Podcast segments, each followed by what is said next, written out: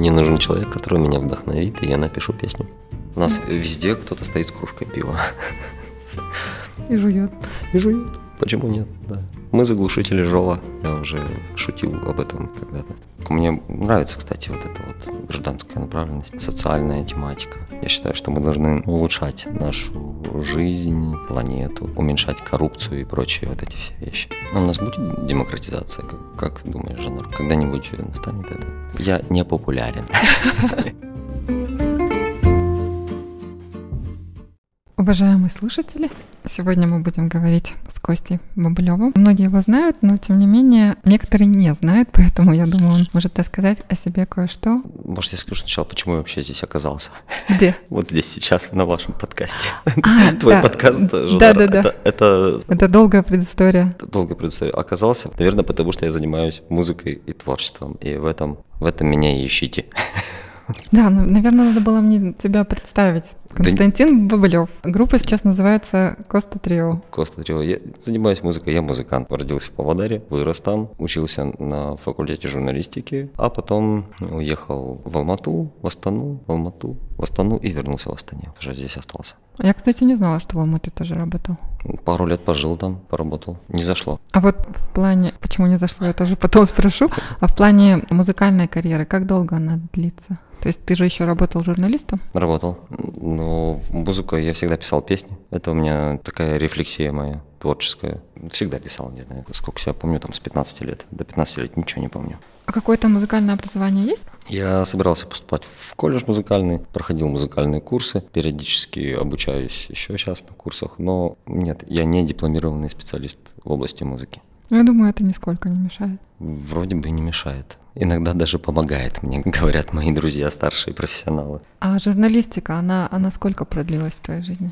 Она и до сих пор идет. Сейчас просто в журналистику можно уже вписать все. Я сейчас не журналист, я не могу сказать, что я журналист, но я наблюдаю журналистику сейчас во всем. Я вижу ее в Инстаграме, Фейсбук, все соцсети. Это все практически журналистика. Каждый человек может стать журналистом сейчас. Можно сказать, что журналистика, она как-то плавно перетекла в твои тексты? Интересно, я не думал об этом. Но они же такие, некоторые, они более лиричные, некоторые с такой как бы гражданской направленностью. Гражданская направленность имеется. Ну да, наверное, из-за гражданской направленности я как-то и покинул журналистику. Мне нравится, кстати, вот эта вот гражданская направленность, социальная тематика. Я считаю, что мы должны улучшать нашу жизнь, планету, уменьшать коррупцию и прочие вот эти все вещи. Я думаю, что у журналистики есть такая задача – обличать, менять. Но, к сожалению, к моему огромному сожалению, в нашей стране в частности и во многих странах вот этого постсоветского блока журналистика – это весьма номинальная такая вещица. То есть э, ты можешь развлекать,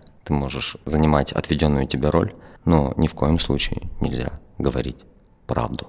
То есть, получается, тебе проще выражать свою позицию, свое вообще восприятие реальности в песнях, чем в статьях? Да, возможно, так и есть. Хотя статьи я не умел писать и не умею до сих пор. Могу вот это короткий пасквиль настрочить, и все. А стихи ты писал тоже, как ты сказал, ты музыкой занимался, сколько ты себя помнишь, и стихи угу. примерно в то же время пришли? Да, да. То есть это параллельно? Это а как вообще рождается песня? Сначала стихи, потом музыка? У и... меня это все совместно рождается. Мне кажется, что когда я пишу стихи, у меня как-то прям совсем не очень хорошо получается. Но когда у меня происходит химия песни, вроде все так и пропивается легко, и людям нравится. У тебя в прошлом году вышел альбом. Альбом был. Можешь о нем рассказать? Мы записали альбом, который называется «Стук». Мы — это я, Александр Трифонов и Марк Тёмкин. Это местные ребята, их многие знают. Они в астанинской среде творческой известны. И мы, да, втроем закатали этот альбом. Нам помогли еще добрые люди финансово, нам помогли добрые люди там, со студиями в Алмате. Как-то все так сложилось, что сама запись альбома, она как-то прошла быстрее, чем его презентация. презентация, кстати, которой так и не было. Мы в итоге его так не презентовали. Начались смутные времена, январьско-февральские. И я понял, что альбом «Стук» как будто бы не своевременен сейчас будет, или как будто бы его надо было либо раньше выпустить, либо надо будет презентовать его попозже когда все немножечко подутихнет. А когда все утихнет, Жанар, скажи. Я не знаю. И никто не знает. Ну, жалко, да, что презентации не было. Я тоже как могла со своей стороны, да, со своей такой небольшой аудиторией пыталась репостить все ссылки на синглы и так далее. Ну, мне очень понравился. Но меня немного удивило, что то, что я слушала вживую, и то, как он звучит в альбоме, немножко разное, да. Угу, песни по-другому. Ну, я все время стараюсь разные прочтения треков делать. Вообще, э, я так поняла, что песни, которые вошли в альбом, они писались некоторые довольно-таки давно. Очень чуть, давно. Чуть ли не 10 лет назад. Песня «Стук», сама заглавная песня альбома, она прям очень давняя такая песня. Не помню, что меня натолкнуло на ее написание. Наверное, чья-то смерть. Я... Меня часто вдохновляют что-то со знаком минус или с большим знаком плюс. Вот 99% это вдохновление от большого минуса. А новые песни пишутся? Новые песни пока не пишутся. Не знаю. Замолчал вот у меня год какой-то молчаливый год. Вот как война началась, да? Да, да, да. С, с Украины. Я написал одну песню. Она называлась «Русский сон», но я ее так и не презентовал нигде. Пару раз спел на аудиторию, а так, чтобы записать ее и выложить, что-то не знаю. Ты вообще еще сказал, что ты собираешься писать новый альбом, и что очень надеешься, что после выхода этого альбома тебя признают иногентом.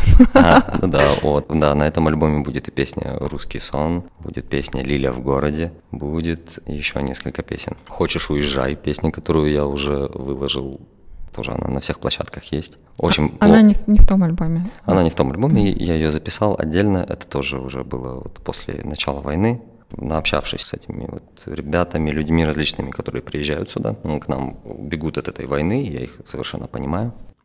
Ну хочешь уезжай, яй, яй, яй, яй, яй, яй, яй.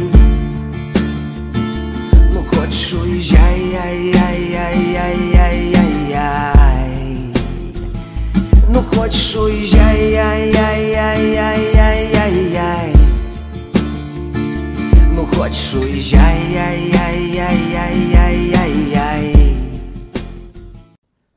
вот эта песня, она уже давно, кстати, сформировалась. «Хочешь, уезжай» — это не обязательно человеку нужна была война, чтобы уехать. Еще до, до войны как бы столько всего происходило. Поводов для того, чтобы свалить у многих были такие поводы. Ну, война, да, это все-таки такое очень, как сказать, критическое событие. То, что уже, да. режимы-то они, в принципе, были сопоставимы, что в России, что здесь. И я не думаю, что те, кто хотел уехать из России, они хотели уехать в Казахстан. Хотя после того, как объявили мобилизацию, они, конечно, многие здесь. Многие ну, здесь. не знаю, насколько многие осели, но многие сюда приехали хотя бы на время. А у нас будет демократизация? Как, как думаешь, Жанр? Когда-нибудь настанет это? Извини, что я интервью твое перебиваю своим вопросом. Ну, я, я, я, я не знаю, я надеюсь, что может что-то произойдет, по крайней мере, после Кантара, что как будто начало двигаться в ту сторону, но потом как будто обратно откатилось ощущение. Да. давай вернемся к музыке. Давай. Я заметила то, что у тебя нет в песнях какого-то локального контекста ни топонимов не присутствует э, местных. То есть твои песни, они были с таким же успехом быть написаны где-нибудь там, ну, условно говоря, в средней полосе России. Ну, или там в Беларуси, угу. например. Ну да, могло быть. У меня Москва встречается несколько да. раз, потому что я, я был очень вдохновлен. Поездкой? Тогда, поездочкой, да. Это была моя первая поездка вообще за рубеж. И, а насколько давно это было? Я думаю, мне было лет 20 22-23. Я долгое время вот как-то вот жил только вот в стране, причем не видел Казахстан-то целиком. Я был только в Астане, в Павлодаре, Алмата, все, вот у меня было три города. Ну, Кустана еще, наверное, из-за родственников. И как бы все. А тут я оказываюсь в этом огромном мегаполисе, вижу все, что там происходит, и меня это реально шокировало. Я возвращался оттуда и думал, господи, как так можно жить? Для меня это был такой шок по молодости лет. И причем там было и, и приятное открытие, и негатива какого-то хапнул. Все на максималке, то есть ручки выкрученные по, посильнее. Все, что со знаком минусом, это с большим минусом. Все, что со знаком плюс, это с большим плюсом. Плюсы и минусы больших городов.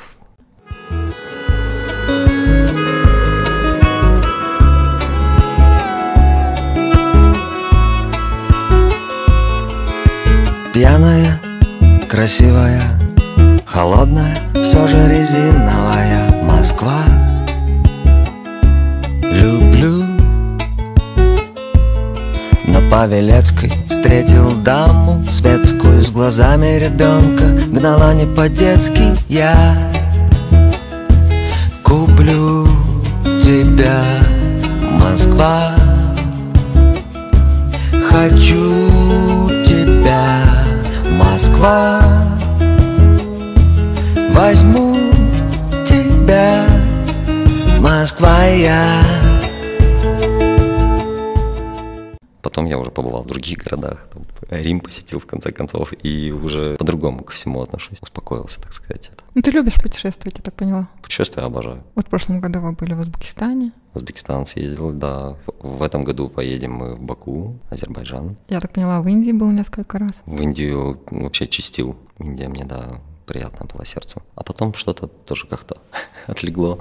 Когда выезжаешь, что меняется? Ощущение жизни какое-то другое. Ты же все равно привозишь туда из себя самого. Уехать, чтобы вернуться и посмотреть, как ты изменился. Мне просто жизненно необходимо путешествовать. Я думаю, что... Мне, кстати, только сегодня девушка моя говорила, что вложение в путешествие – это единственное вложение, где ты действительно что-то покупаешь на самом деле. Что-то такое вот, что ты получаешь прям по полной.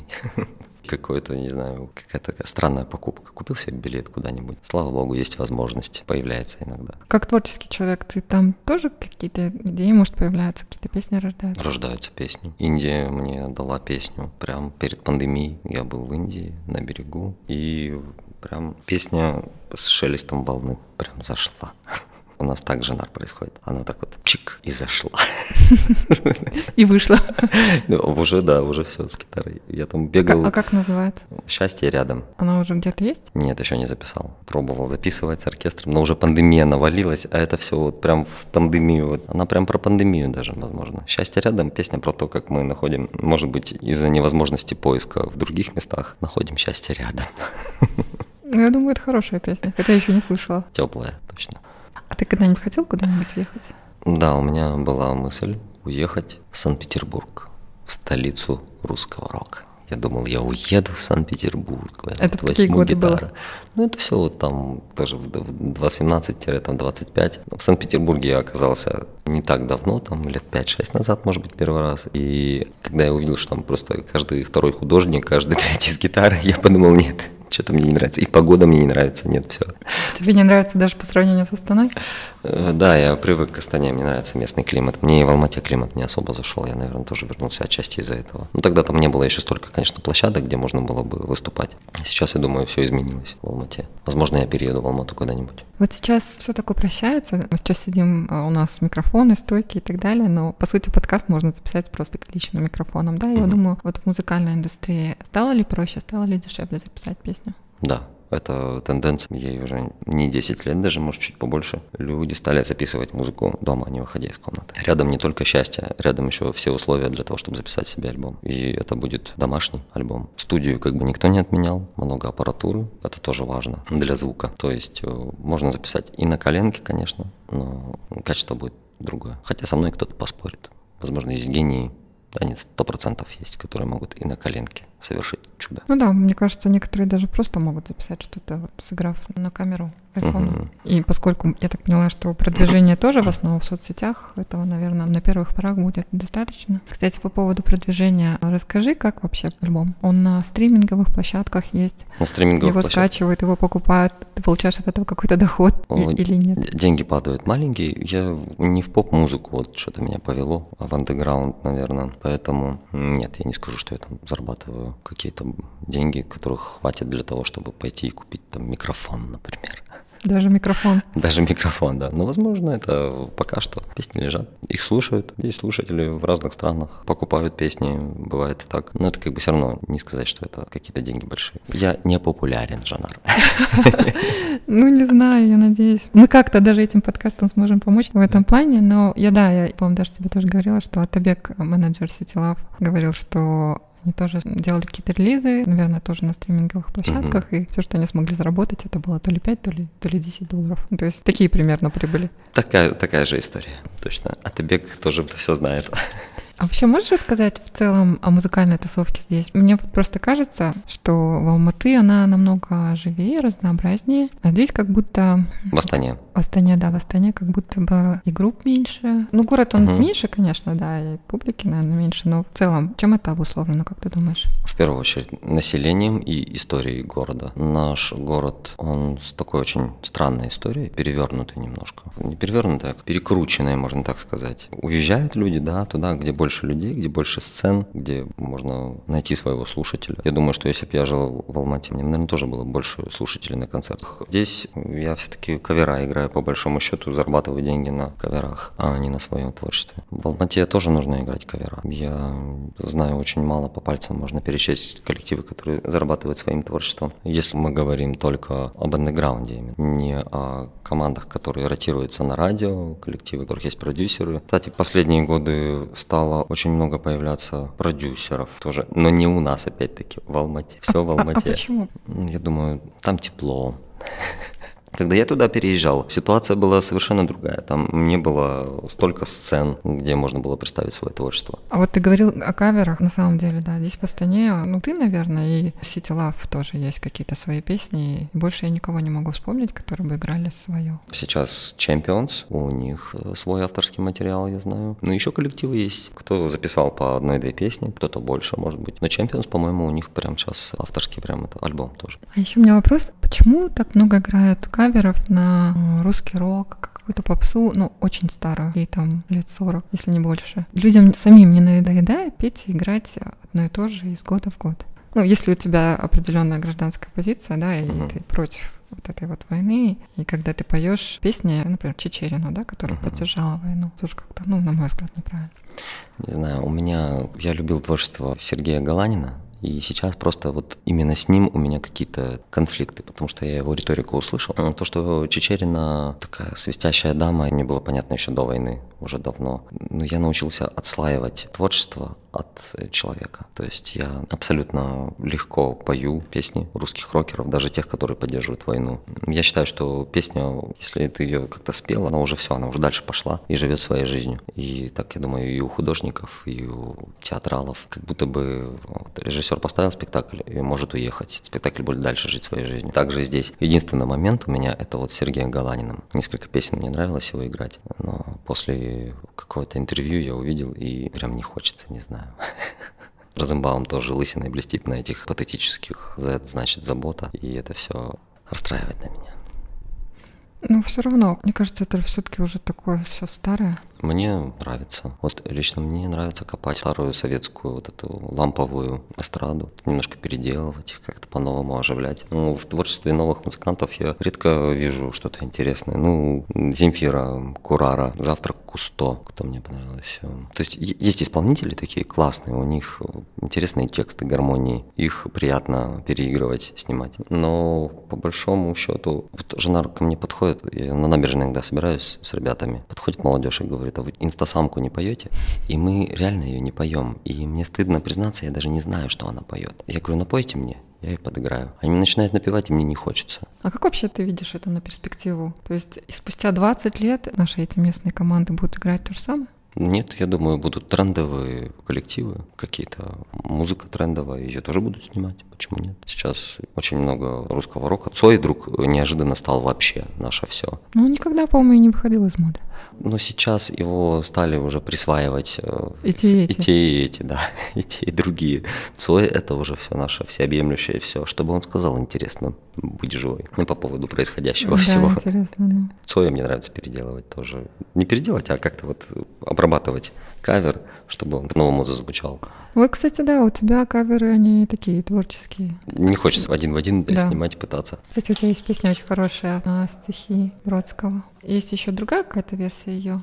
Эту песню перепевали уже несколько раз, да. Такая более бардовская, кажется, Барда, да, да была бардовская. Я потом... Но твоя не похожа. Твоя мне больше нравится. Не похожа. Она так случайно появилась, эта песня. Очень красивая. Гармонию придумал друг мой старший Ирлан Жуманов из Павлодара. Это все как-то так очень быстро случилось. Он прям вот взял книжку, открыл, набросал гармонию, а мелодию придумал Евгений Лорер, барабанщик Новокаин, группы, в которой я очень долго э, участвовал. И все, и родилась такая, да, песня. То есть э, с миру по нитке, а я вообще только ее исполняю. Я там даже ничего толком и не придумал. Ну, немножко по-своему переокрасил ее и все. А так спасибо Бродскому и этим ребятам. Все получилось. Можно ее услышать сейчас везде, да. Она, она на альбоме «Стук».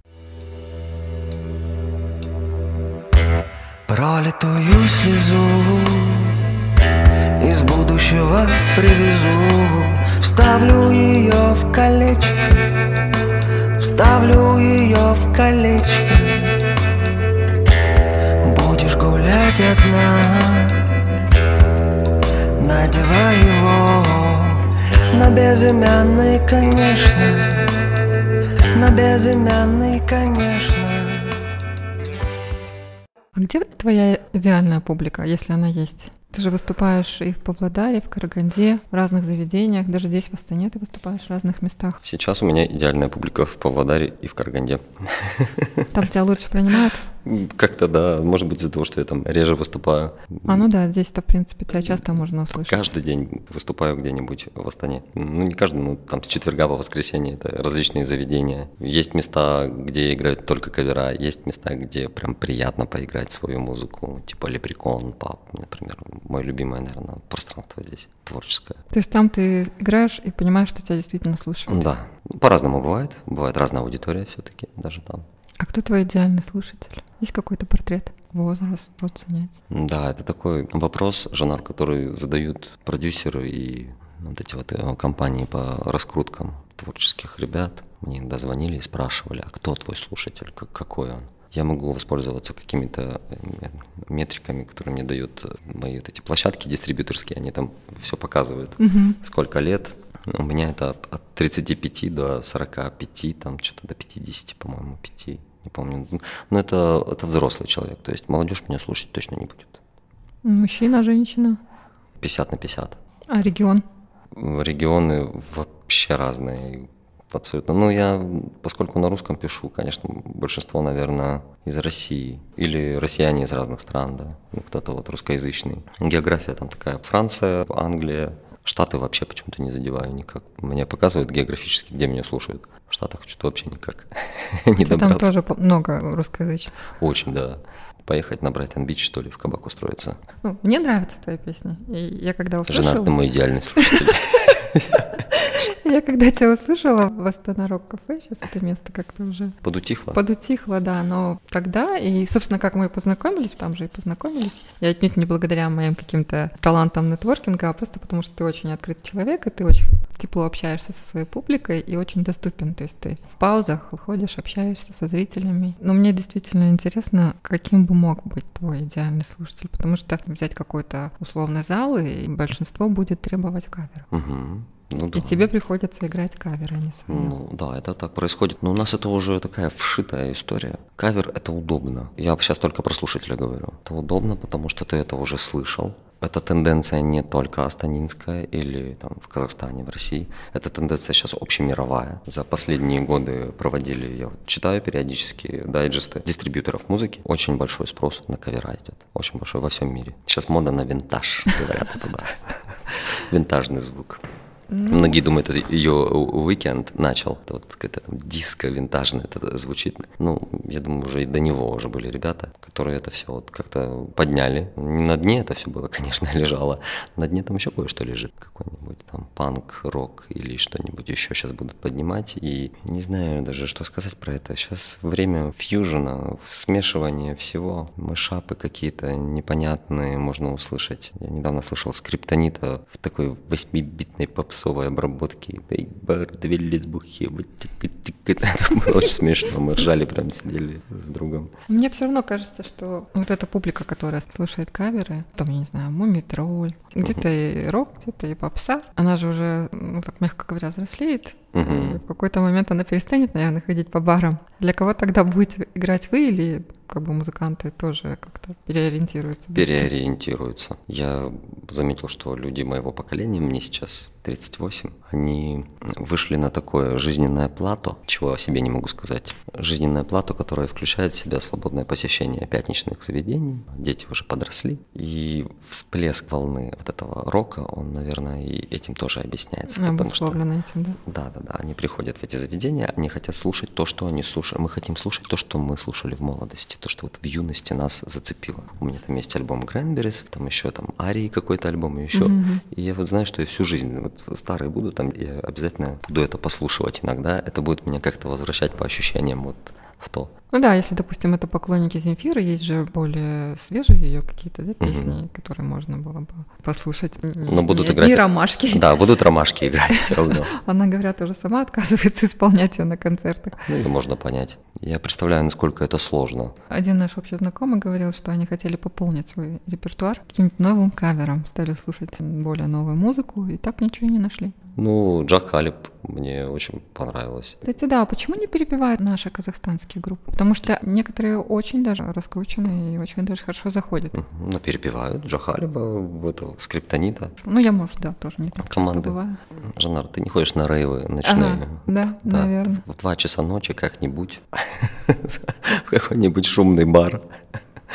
И там вот это все происходит. И играют даже. Но я хотел сказать про то, что когда песню вот прощупываешь, подбирая ее, разбирая гармонию, читая текст, и ты приходишь к тому, что ой, как это интересно и приятно. И вот Джах Халиб мне вообще прям приятен. Я прям неожиданно для себя открыл его недавно, там, снимая песню. Вообще развитие казахстанской музыки радует, если честно. Особенно хип-хопа. Это Столько появилось новых групп. Я вот смотрела как раз сегодня список 100 песен казахстанских. Топ-100. Так интересно там. Дос Мукасан, с одной стороны, как да, из такого из старенького. И какие-то, да, новые вещи. И Скриптонит, там, и Джахалип, Мгм. и, и еще масло черного тмина. Куча- MD. Я могу групп, называть же. которых...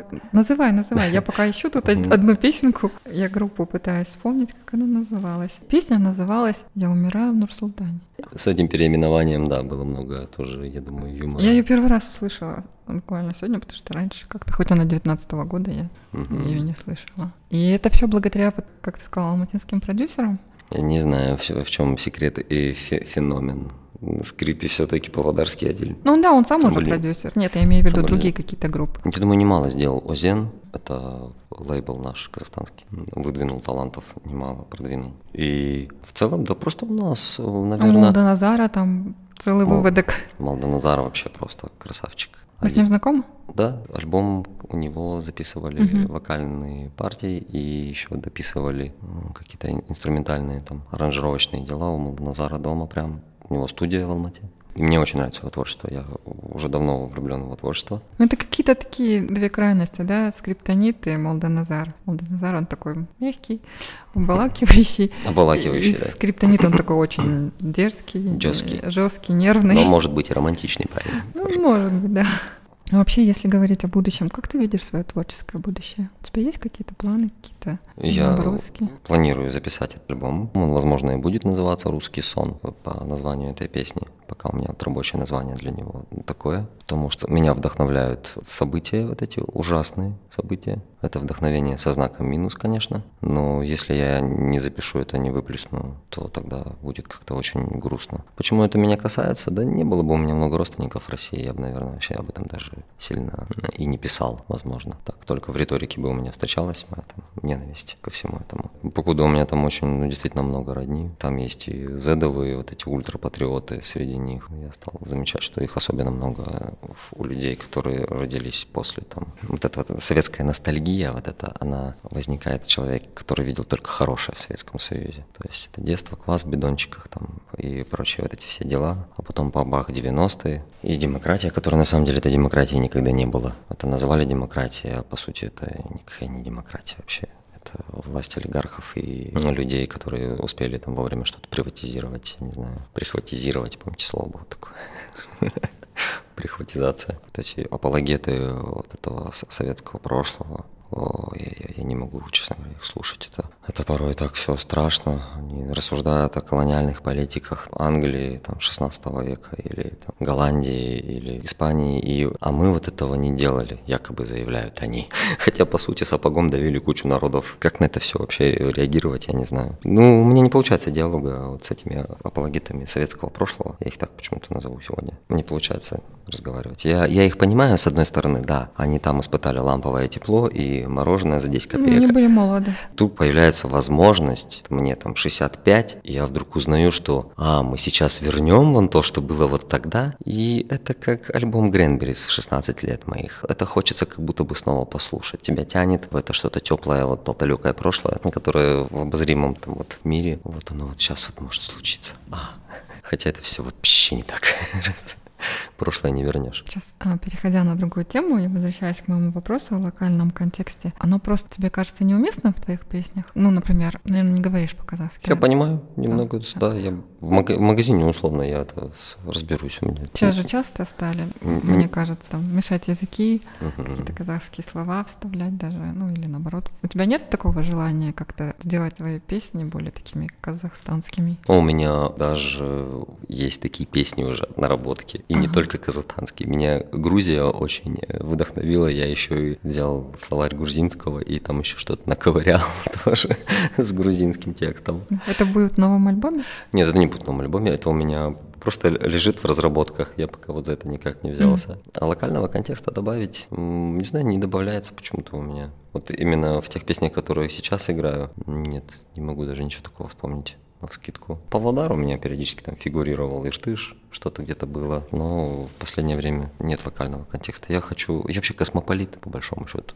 Не хочется писать о чем-то таком большом вселенском. А на английском не пробовал? На английском тоже пробовал. С языками мне тяжело. Пробовал точно написать песню на английском. Тоже где-то лежит. Стесняюсь петь. У меня языковой барьер.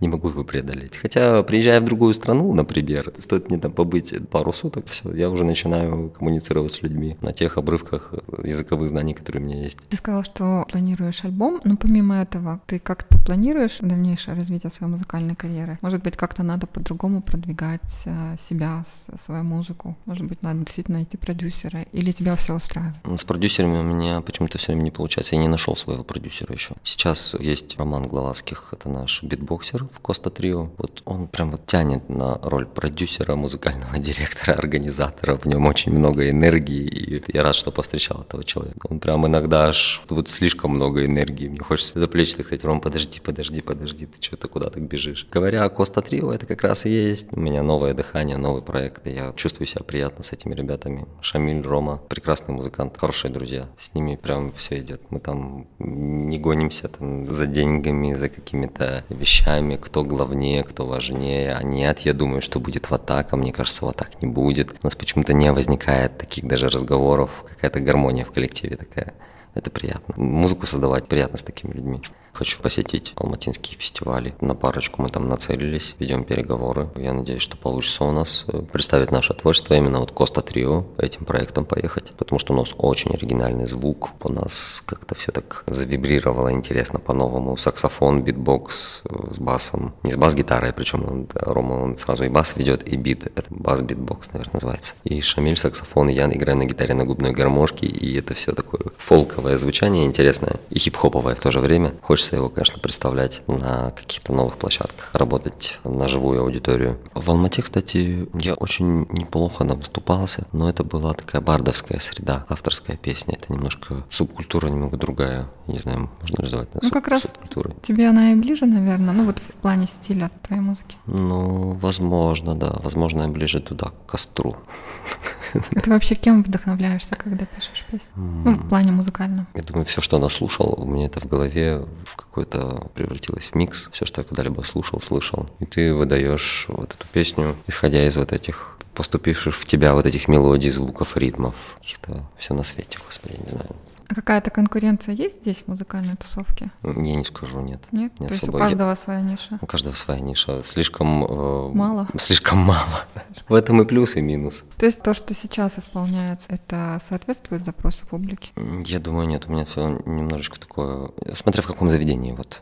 Если я прихожу в заведение, как вот Чили Гриль, где мы сейчас находимся, и тут бывает много аудитории 18+, и я чувствую, что я не попадаю в эту аудиторию вообще. Шамиль саксофонист, ему 19 лет, то есть он слышал песню «Кукушка», например, но не знает песню какую-то там другую свою, и очень много чего не знает. Через меня начинает узнавать вот эту волну музыки, а я через него узнаю волну музыки молодежи, что она слушает, что для них там сейчас важно, что они слушают. Моргенштерна мы как бы все в такси слушали, но Моргенштерн уже тоже не супер трендовый уже. А вот в плане работы ты сейчас, как называется твоя должность Чили Гриле? Арт-директор, Чили Гриль. Арт-директор. Я отбираю таланты сюда. Здесь большой спрос на музыку, все-таки, как выяснилось. У вас, кстати, в прошлом году летом был конкурс, вы искали таланты? новые таланты, да? Да, Чили Open, фестиваль, угу. который проходил здесь, в Чили Гриль на набережной. Это был интересный очень опыт. Мы нашли талантливых ребят, очень классных. Они потом стали у вас выступать? Да, да, многие здесь работают. А они что исполняют? Там были авторские песни. В этом году, кстати, Чили Open мы решили уже прям отслоить авторское от угу. не авторского, да, от исполнительского. Да. Потому что у нас возникла вот эта трудность. Выходит девушка, очень круто поет кавер, у нее прикольные такие какие-то фишки вокальные, она талантливая, все классно. И вот парень поет свои песни, но ему чуть-чуть где-то не хватает подтянуть вокала там. И от этого, конечно, смута была небольшая, да. В итоге разобрались, раздали призы, спасибо хорошим спонсорам. И, в принципе, да, со многими сотрудничаем. Они приходят сюда, выступают. В этом зале, где мы сейчас сидим, проходят концерты. Да, тут у вас много ребят. чего проходит, не, не только музыкально. Не только музыкально. В определенных местах собирается определенная публика. Возрастные группы разные. Там, да, и так далее. есть такое, да. И атмосфера разная бывает у заведений. И бывают заведения, где прям ты заходишь, прям все. И заходишь в плане не ногами, а заходишь музыкально. Все так гармонично, все переплетается, поешь, играешь. Вот она твоя аудитория, вот э, люди 40-40 плюс. Я играю, я довольный, пацаны довольные, все хорошо и классно. И мы просто между собой говорим, блин, круто сегодня поиграли. Да, круто. Вообще классно получилось. Насколько вообще музыканты здесь, как сказать, их устраивает статус-кво какой-то, их положение? Есть те, которых устраивает, их, наверное, не так уж много. Да, это, наверное, такой вопрос не только про музыкантов, а вообще в целом про людей. Кому-то нравится его место сейчас, предназначение, то, что он делает, а кто-то все время хнычет и недоволен. По-разному бывает. Ну вот даже если сравнивать с Алматой, мне кажется, здесь как-то меньше развития. Развития меньше, это факт. Но оно будет. Посмотрите, сколько сейчас появилось музыкальных школ. Здесь очень много номенклатуры в нашем городе, в Астане. Людей, которые управляют государством. Это вся огромная государственная машина. У них есть дети, внуки. Их надо куда-то отправлять. Они идут в музыкальные школы берут гитары, у них уже есть хорошие гитары, у них есть уже хорошие инструменты, интернет, в котором можно чему-то обучиться, узнать все. Сейчас я сто процентов могу сказать, ребенок 12-летний обладает большим уже спектром э, знаний в музыке, технически более он такой уже подкованный, нежели там вот в 90-х, там, не знаю, там 18-летний какой-нибудь парень. То есть сейчас я смотрю на детей и не могу поверить, что они вот играют так хорошо. Причем а, играют они то же самое. Да, металлику или там Вот это Атабека я забыла, как называется вторая его группа. Молодые такие ребята. Что-то не могу вспомнить, но вот ага, я недавно ходила да, на да. их концерт в Янпап. И ну вот ты же сказал, что ты рос на Radiohead. Они как раз исполняют uh-huh. и Radiohead в том uh-huh. числе. И вообще здесь заметила, что музыканты очень флюидные такие. Они с разными командами играют. Барабанщики, там гитаристы переходят из одной группы в другую или могут даже параллельно играть в нескольких группах. Uh-huh. Твой, твой брат тоже Да, брат играет. Сессиончик у меня еще тот. Странно, у меня в молодости, когда я играл в... Господи, в молодости, что, старый что ли? Когда я играл вот в рок-группах, у нас было принято так, типа, нет, либо ты с нами играешь, играешь, либо ты вот больше ты нигде не играешь, давай так это. А то что это за проституция? Мне все время это казалось неправильным. Я считаю, что это хорошо, когда ты играешь в одной группе, в другой, сессионные какие-то проекты. Это как будто бы расширяет кругозор. Джазмены, так они вообще, мне кажется, там в Новом Орлеане по барам бегают, миксуются между собой, как хотят. А вот джаза, кстати, у нас в Астане как-то не хватает. Не хватает джаза, это точно. Джаза у нас только... Это потому что спроса нет? Наверное, нет спроса.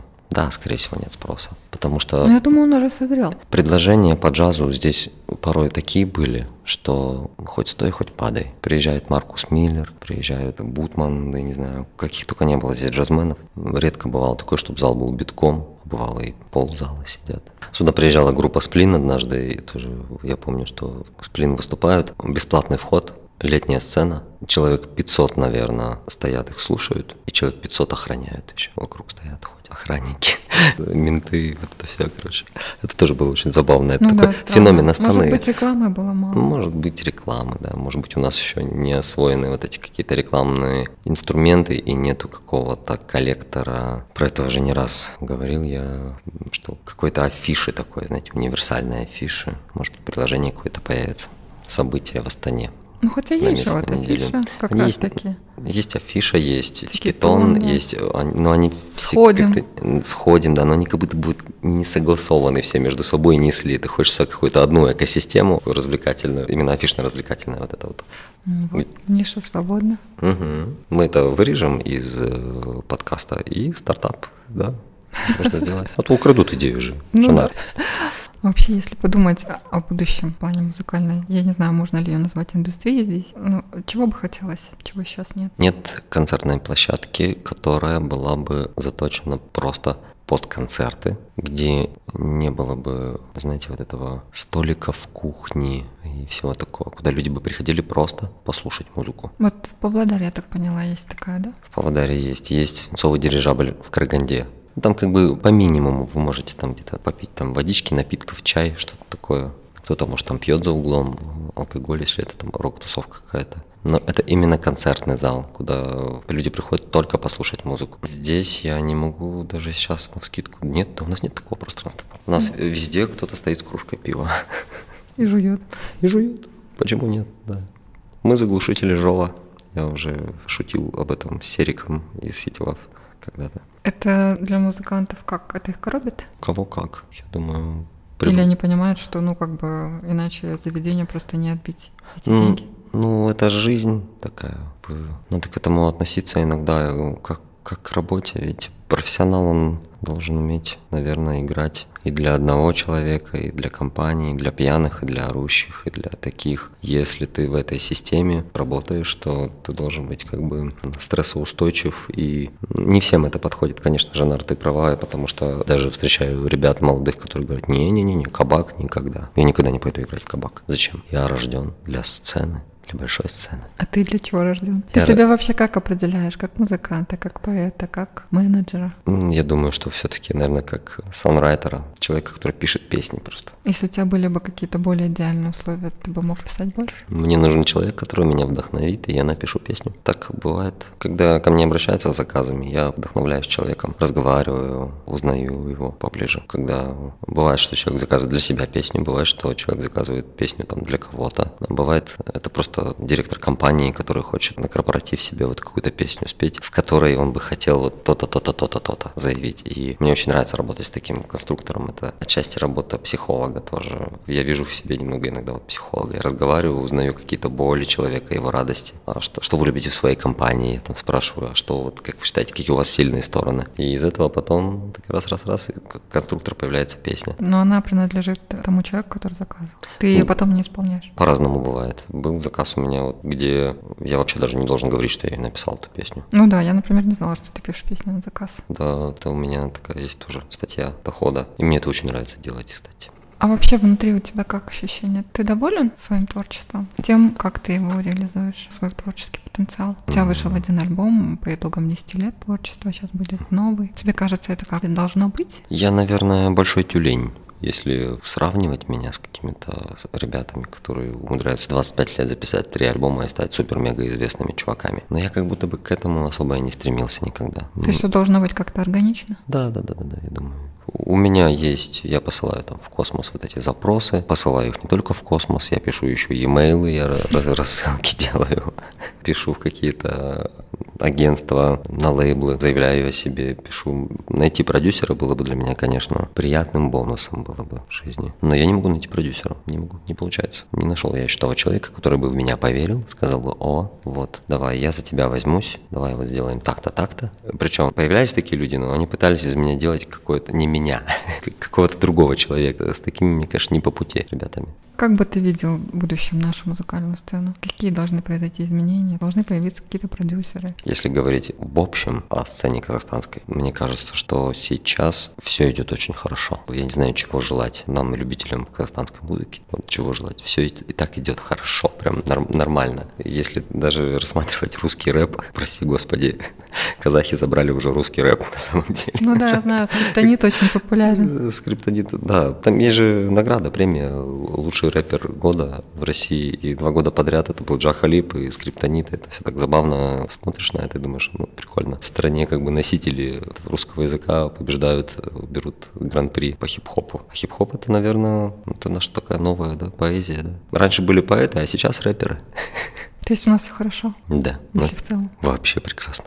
Спасибо. Ждем нового альбома с нетерпением. Будет. Вживую и в записи. Жанна, спасибо, что позвала, пригласила на свой подкаст. Было интересно. У меня впервые в жизни такое. Я не, я у меня всего в третий. Да. Это будет третий выпуск. Уже на опыте все равно. Посмотрим. Надеюсь, все получится. Тебе удачи. Спасибо. Хочет себе мужа Рокфеллера в спине с пропеллером. Хочет, чтобы замки драконы, а не вид балкона. Не играй плохими вещами, все расскажут маме.